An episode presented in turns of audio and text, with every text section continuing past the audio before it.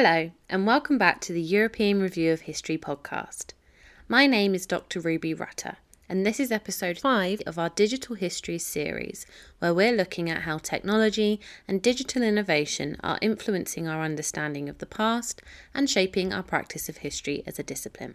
In this episode, I'm joined by Dr. Ian Garner, a historian and analyst of Russian culture and war propaganda, whose publications include Stalingrad Lives, Stories of Combat and Survival, and most recently, Z Generation Into the Heart of Russia's Fascist Youth. Today, we're going to discuss how modern Russian propaganda utilizes both social media and historical myth making to spread its message about its position in the world. It is worth noting, however, that this episode was recorded in December 2022, and so any developments in the Ukraine conflict that have occurred since will naturally not be discussed. Welcome to the podcast, Ian. Thank you so much for joining us. Good afternoon. So, I wonder if you might like to start things off by telling us a little bit more about your research interests and your work in general. That's a big question to get started with because I've sort of ranged around the field over the last decade and a bit. Um, so I, I suppose if I had to boil it down to one thing that I'm really interested in, it is what makes Russians tick. And way back when, when I was choosing what my undergraduate degree was going to be, I, you know, as a 17 year old, tick the box. I was like, yeah, I'll, I'll take Russian. Why not?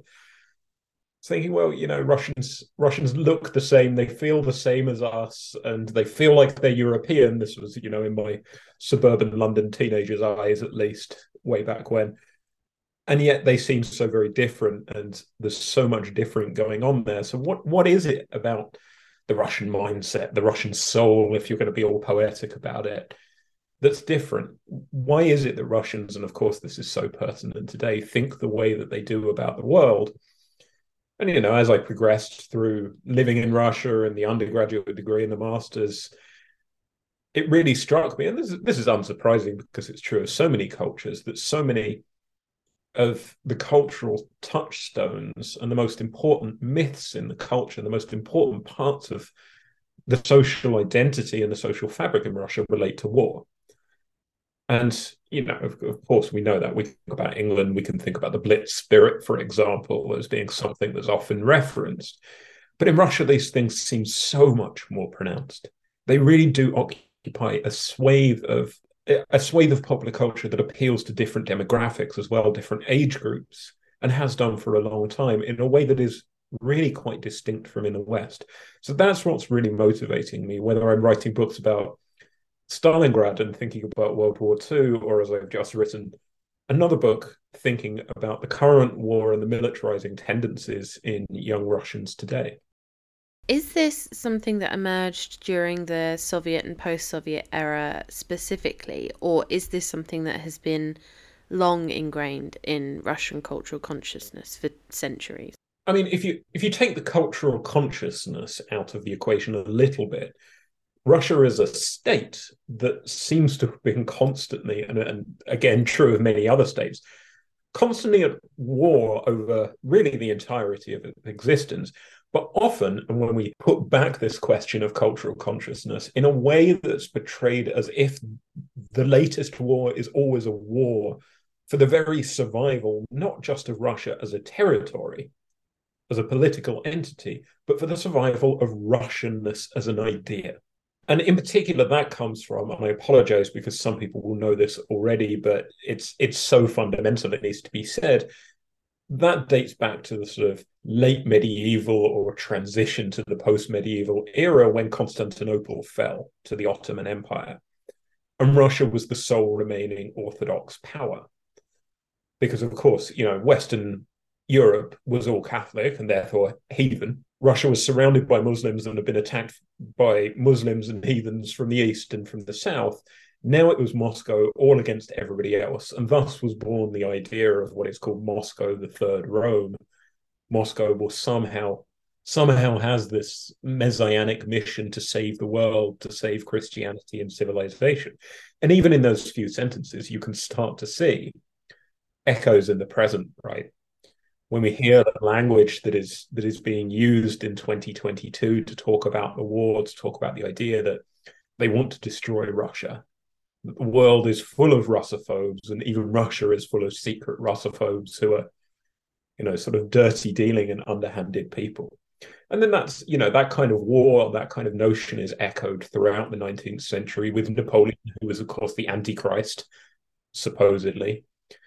And Russia once again gloriously saved the day. And that's that's not a story that's taught in British education systems, of course. In British schools, where Waterloo was the important battle in the Russian canon, Borodino was the important battle in 1812 which the Russians actually kind of didn't win, but that's a question for another day. It's enough that they they declared that they'd won, and after that, Napoleon didn't advance any further. And then, of course, the big one, the Second World War, when supposedly Russia sacrificed millions of people to save the world. So, actually, that does put a lot of stuff into context, specifically of the information that we've been, you know, exposed to over the last year or so. Um, and this is not my area at all. So all I know about about the conflict in Ukraine and, and Russia's approach to it is what I've heard from from the media. And I think that the overriding question that most people in the West who haven't maybe paid particular attention to Russia is a sort of bafflement. You know, why are they doing this? Why is this happening? Um, being unable to understand the justification for it.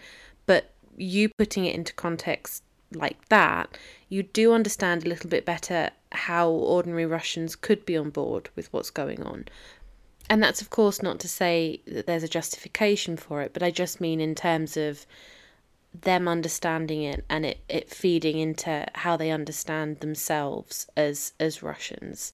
Um, so we have already touched on it, but I, I wonder if you could just elaborate a little bit on the, the continuities and similarities as well as the differences that you see in the way the Russian state uses propaganda now um, and versus how they did in the past. Absolutely, you know, and, and without trying to make clumsy historical comparisons, which I now probably will, but if we if we try to conceive of the way that the war is represented as being something that is, or the way that the war is understood by ordinary Russians as something that is purely a mediatized experience, right? The overwhelming and vast majority of Russians experience the war in some way through the television, through the internet, and through other mediums that prevent them actually being directly there, right? They're not there touching the war and feeling the war, right? And this is a slight simplification, and there's really awesome scholarship happening right now about the extent to which, well, mediatization actually is a part of war and becomes a part of fighting thanks to things like open intelligence and all that sort of stuff. But when we think about narratives, well, the Russian state has made a really deliberate and conscious choice to amplify certain historical narratives about the war some of them I've already touched on, but really I think it comes down to this question around the Second World War. And here, when we when we see and when we get often get frustrated, or we hear people in the Western media kind of getting frustrated about it doesn't make sense the way the government is using the past or using history in Russia because they're lying about it. But what they're not really trying to do is present history in the sense of, or in the sense that you and I would understand it. They're trying to present a quasi religious, mythological kind of approach to under, the understanding of time. And interestingly, actually, if you look into the, the sorts of people that folks on the far right in America are reading, Steve Bannon and people like that are reading and talking about, they're talking about the same ideas and the same notions of time, right? And the Russian government presents this, and, and this is why my new book has sort of argued there's a fascistic element to this the idea that somehow Russia has lost something. It's lost something essential to itself in the present. And the only way to get it back is through fighting and through destruction, through a, a purification of the country through war. And when we think about the Second World War, really the overarching narrative is the idea, and this is why Stalingrad is so central to the Second World War. The overarching narrative is the idea that Stalingrad wasn't just a regrettable sacrifice. It's not how unfortunate that a million people on our side died. It's the idea that Stalingrad itself died, and those million people had to die to save the world, right? To somehow bring about this sort of mythical utopia. And this is quite um, detached from rationality in a sense. But this is ultimately a sort of transposed version of the Christian myth, the Passion of the Christ, right? It's not just bad that Jesus died. The argument in the Bible is that he had to die. There was simply no other choice. There was no other way around it, right? And so the idea today seems to be somehow, and of course, when you poke hard at the logic, well, not even very hard, none of it makes any sense. The idea that somehow the country has to go through this period of turmoil in order to be renewed. And I, and I think ultimately this is probably why a lot of people still believe that the war, they're frustrated with the prosecution of the war because they're annoyed that their brother and their son is dying at the front or has been sent off with bad training but they still speak in the language of this of this war, and it's come down to them. Sorry if I'm getting ahead of ourselves. It's come down to them through snippets of language and narrative and phrases from movies, from popular culture, from books, from poems, from songs. That to go back to the point that I began this rather lengthy answer with, that the government has deliberately amplified in this cult of World War II. It's taken the stuff that works and it has filled the airwaves with this stuff by funding new blockbuster films, like really big budget, high quality, and good productions. And they're mocked in the West, but they're good, right? And Russians love them. They like them. Not all of them. Some of them are crap, and some of them don't go down too well. But that's filmmaking for you, right?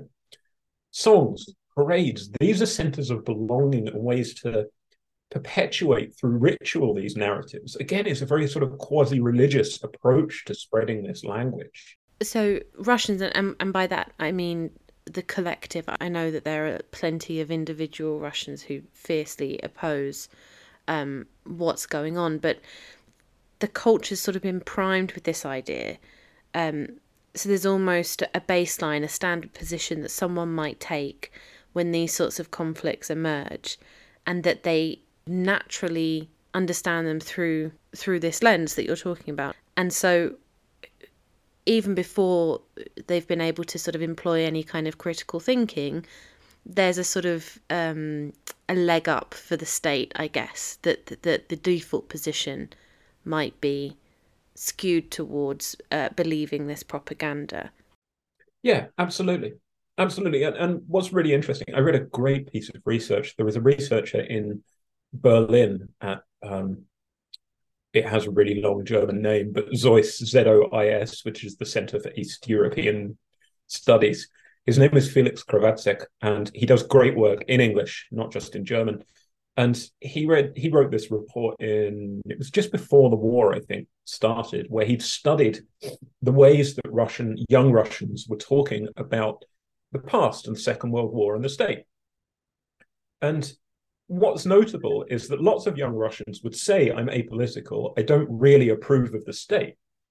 And yet they still were fully conversant in sort of speaking this language of war. They could pull out these mythical narratives of the Second World War and they would talk about how important it was to remember their grandfather's sacrifices. Right. So even though they may not identify as being Putinist subjects, they are nonetheless speaking the language of Putinism. Wow, that's fascinating. And so obviously this podcast is about digital histories and and we briefly spoke before when we were setting up this interview about the use of social media in the dissemination of propaganda today. Um, and I just wonder if you could tell us a little bit more about the things that you're seeing happening in relation to this historical myth making and the sort of twisting of historical narratives because you're very active on Twitter and I regularly see you sharing examples of how Russian propaganda is operating online. And it's this little window into a part of the internet that I think most people in the West uh, don't access or, or would not know how to access. So the state has been really keenly aware, especially since about 2010 and that's that's pretty rough but about 2010 it's been really care keenly aware of how important social media is towards its indoctrinating or ideologizing project. There's a couple of reasons for that. Putin was spooked by all the color revolutions around the world in 2012, but also in the previous decade in Ukraine, in Georgia, and Kyrgyzstan, which you know the Russian state would consider its backyard, its sphere of influence. And so Putin was was worried that digital culture would have an impact. Then in 20, 2011, there was a huge wave of protests in Russia itself. And that was when Alexei Navalny first rose to prominence, really. Um, and the organizers used digital media basically without without too much harassment from the Russian state, and without too much blocking and trolling and things like that. And they were able to create alternative centers of power. And by speaking freely and being able to say whatever they want in Facebook groups, VK, which is the, effectively the Russian version of Facebook, not state owned at the time, although it is now owned by state proxies, they were creating alternative worlds, right? Alternative narratives and feeding young people with very different stories about the world and feeding young people's minds up with different language so that they didn't necessarily speak the language of Putinism. And so, what the state has done since then has been a sort of multi pronged approach to spreading its messages. The first is a sort of violent attack on freedom on the internet increasingly so over the last few years, and probably most people will be aware of this. We're hearing about independent journalists being targeted, being blacklisted, being driven out of the country, beaten, arrested, news websites shut down, um, VPNs being banned, although the Russian state is very incompetent when it comes to technology and it's not actually very good at banning anything. Um, but you know, all that sort of stuff. So close down access to, to free information. It's also gone on the attack by flooding opposition spaces with trolls and bots and essentially making them diluting their messages and making it harder to find their messages or to trust their messages. But I think what's most interesting and, and is probably most unknown to people is the extent to which the state has adopted a new media strategy that takes its sort of somewhat Soviet style youth groups and turns them into digital entities that are supposed to be more appealing to children. Now, these things are not very appealing to millennials because millennials grew up back in the good old days before 2010 when all things were possible, right? And you could argue maybe they weren't possible, but it seemed like they were possible to lots of people who are now in their 30s or give or take a few years. But today, you can go and join youth groups online there are a couple of big ones. The youth army is the child soldiers who wear the red shirts and the red berets that lots of people might have seen. There's now over a million child soldiers. I think the number is currently 1.29 million. And that's for kids aged 6 to 18. And they do traditional paramilitary youth group activities. It's Cub Scouts with guns. They go camping in the forest. They do physical activities. They they get history lessons in a sort of traditional kind of a cross classroom and they do real, real military prep, so they learn to use guns. But there is a whole online aspect to this. There is an app that you can download. You can join up with an app. I did it myself. It was very easy. You take a selfie, that's your ID card. You fill in your details. A couple of days later, bang, you're in. Right? In the app, you can do challenges and quests to win prizes the more points you collect, the more chance you have of winning a prize. There are forums and discussion groups. The app hasn't quite taken off yet, it's still relatively new. But on their VK page, on their Telegram pages, they're running competitions for kids, right? They're running, you know, you and your youth army brigade, go film a video of yourself doing something state cool, you know, talking about World War II and do it in a kind of a TikTok style. So there is a real embrace of forms that are appealing to kids, dances and, you know, pumping hip hop beats and all that kind of stuff. But we're indoctrinating you at the same time. So this isn't just when we think about the Russian state and propaganda, we tend to think of, oh, this is just all grey old men doing boring stuff, boring classrooms, nobody cares. But they're finding new ways to reach kids another group, Victory Volunteers. This was founded about, I think, in, yes, it was 2015. So it's the what is that? The 70th anniversary of the end of the Second World War. And Victory Volunteers is always about all about quote unquote preserving the memory of World War II and creating the future generation. There are about 300,000 people who are involved. They go to parades, they do memory activities, they visit sort of historical exhibitions, conferences, all that sort of stuff. And again, there is a whole an online element of hashtags, discussion boards, places where you can find community and like minded people. And these groups are sort of rallied around state operatives who are also sort of playing the role of influencers.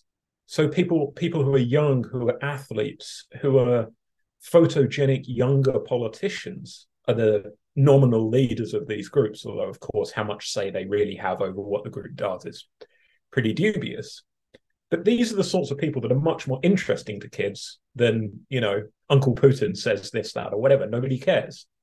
But when some gymnast or skier or 32 year old politician who, you know, is posting selfies and here's what I did today and here's what I had for dinner and here's the takeout I got. Oh, and also, guess what I'm doing this Sunday? I'm going to the, the youth group event. That's appealing in a very different way. And it just spreads this language throughout the culture where we might think of propaganda as being something that's predominantly state created or state produced, actually what's happening here is almost like a kind of propaganda pyramid scheme where you you know you recruit five people and they recruit five people and you're all creating this content online um, to be shared and spread as as far as possible so uh, i guess it's a kind of outsourcing of content creation that will make it even harder to undo or unpick because people are not only exposed to these messages, but they're also thinking about ways that they can communicate them further. Um, so especially with children, that feels like something that's going to be incredibly hard to to try and undo. Um, so when you see these identities emerging, would you say that they are generating something new that perhaps has some roots in the past, or is it very much just looking back and trying to recreate an old Russia? I think I I would say that on the surface, the way that it's presented is consistently that we're we're, re- we're recreating an old lost Russia. But like all sort of fascist pasts, it's not really creating a past that ever existed. When you think about, and everybody's going to hate this because it's a lazy comparison, but Nazi Germany, what was it trying to recreate from the German past, well, something that never really existed, you know, all these sort of heroic tales of medieval knights and bits and bits, pieces of the 19th century, in addition to creating the new perfect Aryan being. And, and I think there is an element of that today where we're, re- we're trying to recreate Russia as a sort of a notion of strength, a notion that is extremely macho, that has bits and pieces of the Tsarist past, past, but also makes space for the, the Soviet era, right? Where you can be highly orthodox, but also a big fan of Stalin, which, you know, the two things can't go together. One bloke was blowing up all the churches in the country and murdering thousands of priests, and the other is the church. But of course, the church in Russia today is totally on board with all of this and isn't really a Christian church in any meaningful sense of the word. But what the state does really brilliantly, perhaps brilliantly is the wrong word, but what it does masterfully is recognize that the that Russianness, it says Russianness is one thing, but it is constantly expanding and sort of inflating and deflating bubbles of what it can be to be Russian, depending on what is convenient on any given day. So there are a whole bunch of extreme religious nationalists in Russia, right? And then there are a bunch of old communists. So they all find something that they can grab at in this culture. And the nature of social media, I think, makes this easier for the state to achieve because you can join the VK group that is right for you. And it's going to contain elements of the Soviet past, but it might be majority sort of extreme nationalist Orthodox Christian. And conversely, you can join the group that's 90% communist, but a bit of the czarist past, right?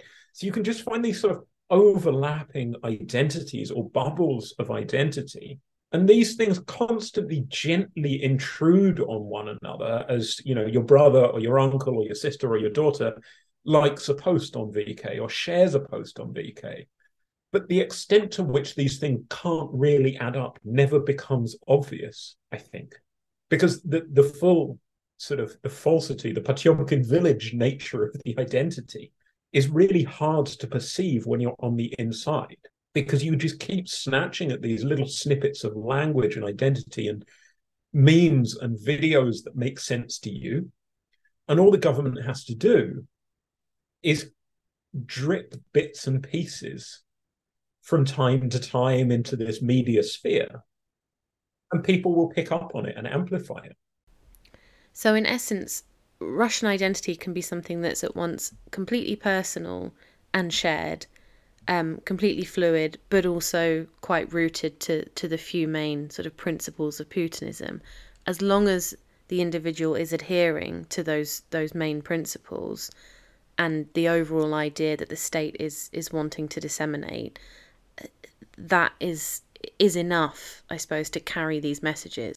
Yeah, absolutely. And th- there are a few central pillars to it, and that is clearly language, ethnicity.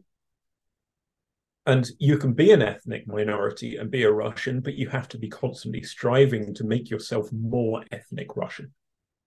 And that's that's the that's the way that they include, if you can call it including, Buryats and Chechens who recognize that Russian culture is the supreme culture. And, you know, how many Buryat authors are on the school curriculum? Well, I'll tell you the answer's probably zero. I'd be willing to put money on it being zero. But it's certainly not, you know, the reams and reams of great Russian authors of the past that kids have to read. Macho and masculine identities are there, that the so called traditional family is there and the Russian government is trying to sort of make these things more concrete, especially in the educational sphere. There are a whole new series of patriotism lessons that are being taught every Monday morning in every school in Russia this year. They're called conversations about important things. And you can go and download the content from the Ministry of Education's website. Everyone's getting the same content, content, and they touch on things like nationality, touch on things like opposition to the West, opposition to Poland, opposition to Ukraine. They touch on the supremacy of the Russian language, the supremacy of the family. And they're all beautifully done. Nice sort of Instagram light, smiley, soft focus videos with plinky plonky happy music in the background. I mean, even even the, the titles are very appealing. As a child, you're always desperate to be allowed to join in with the, the grown ups conversation. And so, you know, conversations about important things would be would be really alluring. You know, you go in, you're a six year old, you go into class. Now then, children, let's talk about something important. Not, it's not menacing or scary, although actually the content has been quite scary. There's been some reports in the Western media of some really sort of graphic descriptions coming out of these things of the war of Ukrainians shooting up Russian families in Donetsk and Donbass and other other such horrible things. So you know, teachers take these things and add their own little spins, but in principle, everything is being centrally produced. Do you think the fact that the horrible elements to to this children's content um, are becoming more common speaks to a certain insecurity in the state that they're feeling the need to ramp up this messaging, or do you think it's just another stage in this overall indoctrination program? I, I think there are two elements to this. Firstly, there is there is clearly a fear that they don't have enough soldiers, that children of the previous generations haven't been ideologically active enough. And we see that, right, with all the millennials like sod this, I'm not going to your war. And therefore a recognition that we need we need to train children to be more active not as political activists, but active as subjects and recognize their Putinist subjects in a more overt way. But the second part really is the nature of the ideology in Russia today, and that is, and this is this is I think contestable, but I I, I would make this argument that Russia part of Russian fascism, as I call it, is the idea that war is peace, and that through war comes renewal and to fight a war, you always need bodies, both bodies to fight on your side and bodies to be killed. And they need to train people in this military mindset.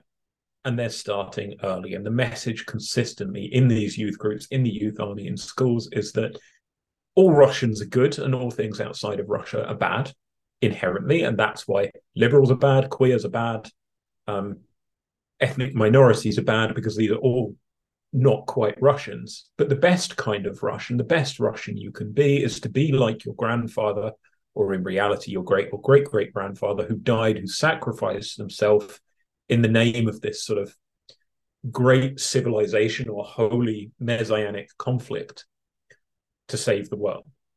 Right. That is understandably, that is an extremely hard sell, which is why they're really starting to ramp this up. So, really, an understanding of, of history and Stalingrad in particular is fundamental to understanding the way that these identities are being formed and encouraged. And I suppose there is a latent public appetite to consume or accept these messages, maybe because simply just because they're familiar.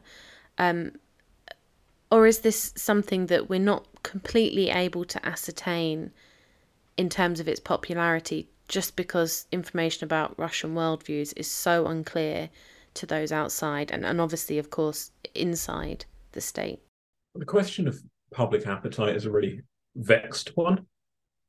For those of you who followed the whole horrible debate around opinion polls and how much they can be trusted in Russia, but clearly, clearly there is some considerable degree of appetite. Yes, there is an extreme wing of people who are really rabid warmongers, who are extremely racist and know it and recognize it and state it openly. But then I think that there is a a murky middle where people are very comfortable with these narratives around World War II, the sort of cult like quasi religious idea, and comfortable with the idea that Russia is perpetually under threat from the West and perpetually under threat from foreign powers and we need to act now that everybody abroad or many people abroad are Russophobes and we need to be ready to defend ourselves. Now, the, the question what to do about it is a different question entirely, right? And many cosmopolitan parents in living in Moscow and Petersburg are very uncomfortable with the idea of the youth army. They don't want their kids going to war, but do they hate what the youth army necessarily stands for in terms of defending history, defending the past? Perhaps not, right?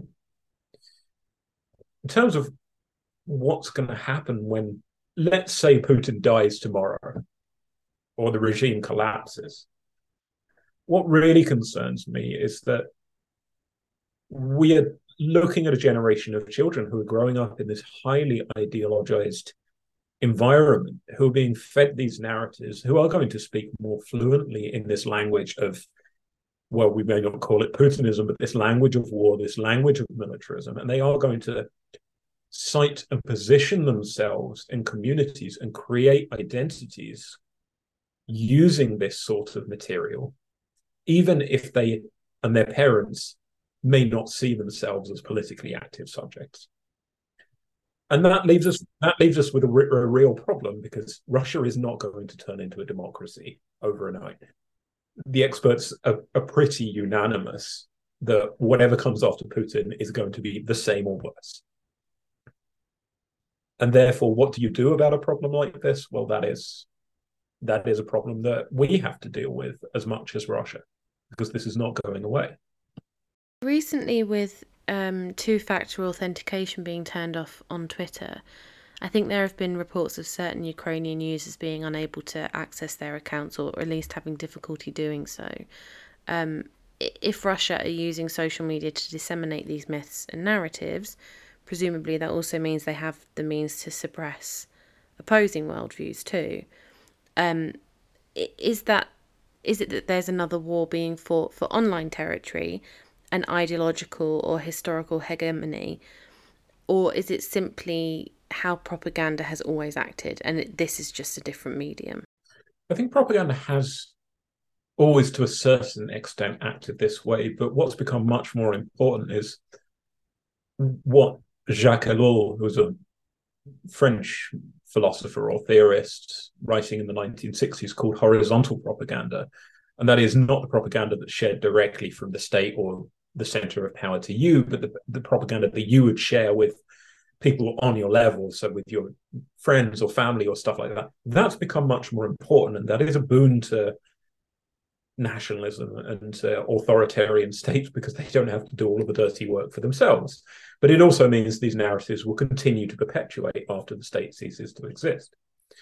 And part of the battle then has to be recognizing, and the Ukrainian state recognizes this and has done for a long time, ever since 2014 and the Maidan and Crimea, really, is that they have to go into Russian spaces, spaces and try and influence Russians back again. And I think in the West, we've been very weak on this in the last few years. We've sort of left it to Russians to discover things for themselves. But we cannot speak to Russians using the language of rationality. It's not enough to simply, you know, broadcast the BBC, for example, to Russians and say, well, here are, here are the objective facts. Here's what's actually happening, because people who believe this mythical stuff, people in cults, tend to knee jerk react and say, well, no, you must be the one that's lying. I don't really trust the government that much. And, you know, here somebody from the murky middle might be talking. I don't really trust the Russian government that much, but I certainly don't trust the BBC and the Western governments because you're outsiders. And the strength of the Russian digital strategy is in using social media to create this horizontal propaganda. But it's also the great weakness because their networks are perfectly open to people interfering from abroad. Russians on TikTok there's nothing the Russian government can really do to stop any other government spreading anything they want online and going and targeting young Russians, even in Russian social networks like VK or on Telegram, which is owned by a Russian citizen, or actually he may he may have renounced his Russian citizenship now, but it's based abroad. Durov, who is the founder, is not beholden to the Russian state. He has several other citizenships. We can go in there and mess with their Telegram groups, right? In a way that would have been, to go to your question about propaganda of the past, that would have been unthinkable in the Soviet era. So there is perhaps a route through.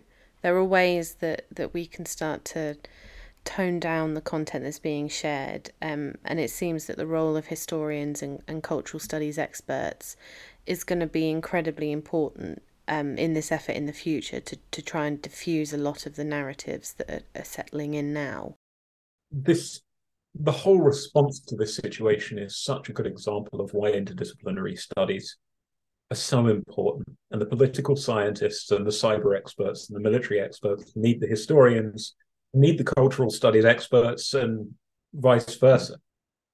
Because what the political scientists and the, the cyber people by themselves can't understand is the extent to which these historical narratives ingrained the ways in which they've functioned in the past, the ways in which things like subjectivity are built by ordinary Russians. All they can do is, and, and I apologize to any political scientists that are listening because this is a crude rendering of what you do.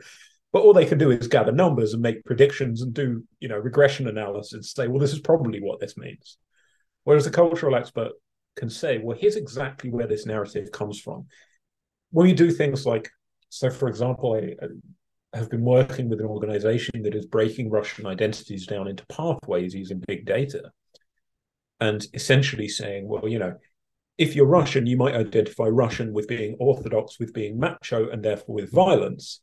But we can also find examples where Russians identify Russian, orthodox, macho, and perhaps I, I don't know, but something that's not violent, right? So whatever's at the end of that pathway might be helping others or whatever it is, right? And using the big data approach, you come up with thousands and thousands of examples of pathways, right? Now you can find those pathways, and the political scientists can find those pathways, but how do you interpret what they mean, where they come from, and the extent to which some of them might be more culturally meaningful than others because some of those things will turn out to be minority pursuits or may have dangers of sort of backfiring in certain ways that people who are interested in quantitative research and the numerical side of things they may not appreciate this right? Especially as the russian government is not just drawing on historical narratives but creating and recreating, and you use that word, this sort of fluid identity earlier.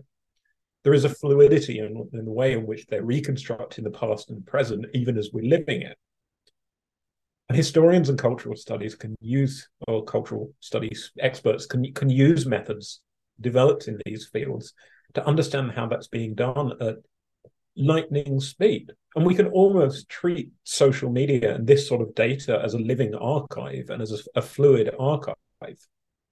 And it seems to me that emotion is a huge factor in this, um, particularly the fact that identity is formed so closely around, you know, your familial history in, in terms of war and, and conflict. So, you know, you, you might have a grandfather who died at Stalingrad and a grandmother who was left alone with four children, and their life was incredibly difficult and sort of tinged with this this uh, this grief that they had to suffer, but they overcame it because it was obviously for a greater cause, and that kind of emotional data can't necessarily be picked out by looking at statistics alone, but has to be understood as something that has picked up speed with each generation and, and really plays into what it means to both be Russian but also what it means to be human and to understand your you know your ancestry and where you came from.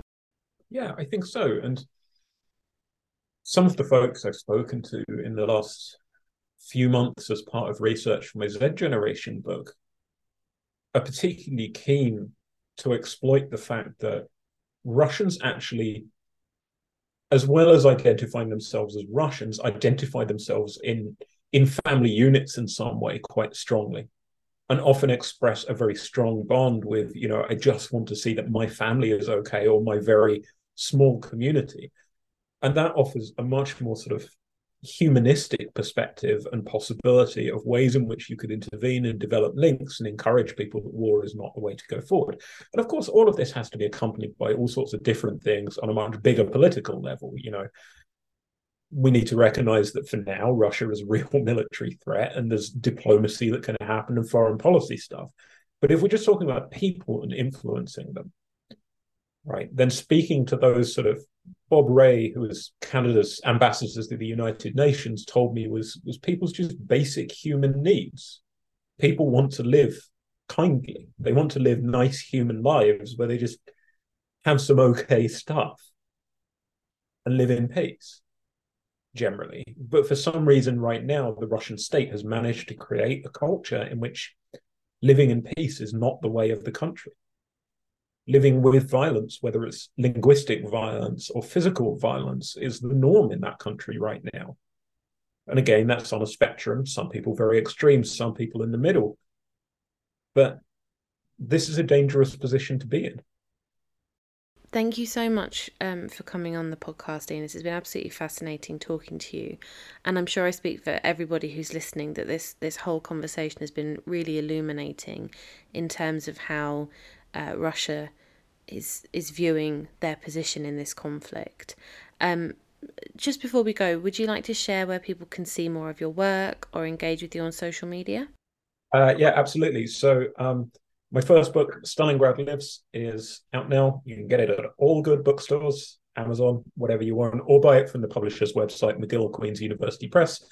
My next book, Z Generation Into the Heart of Russia's Fascist Youth, is out through Hurst in England and at Oxford University Press in North America on May the 4th, 2023. But you can pre order now. Sorry, this is very shameless. And if you would like to chat to me, um, you can follow me on Twitter at IR Garner and always happy to talk to people about anything we talked about today or anything cool that other people are working on. Brilliant. Thank you so much. And as always, I will leave those links in the show notes below, along with more information about the journal. So thank you very much for listening to this episode of the European Review of History podcast. Bye bye.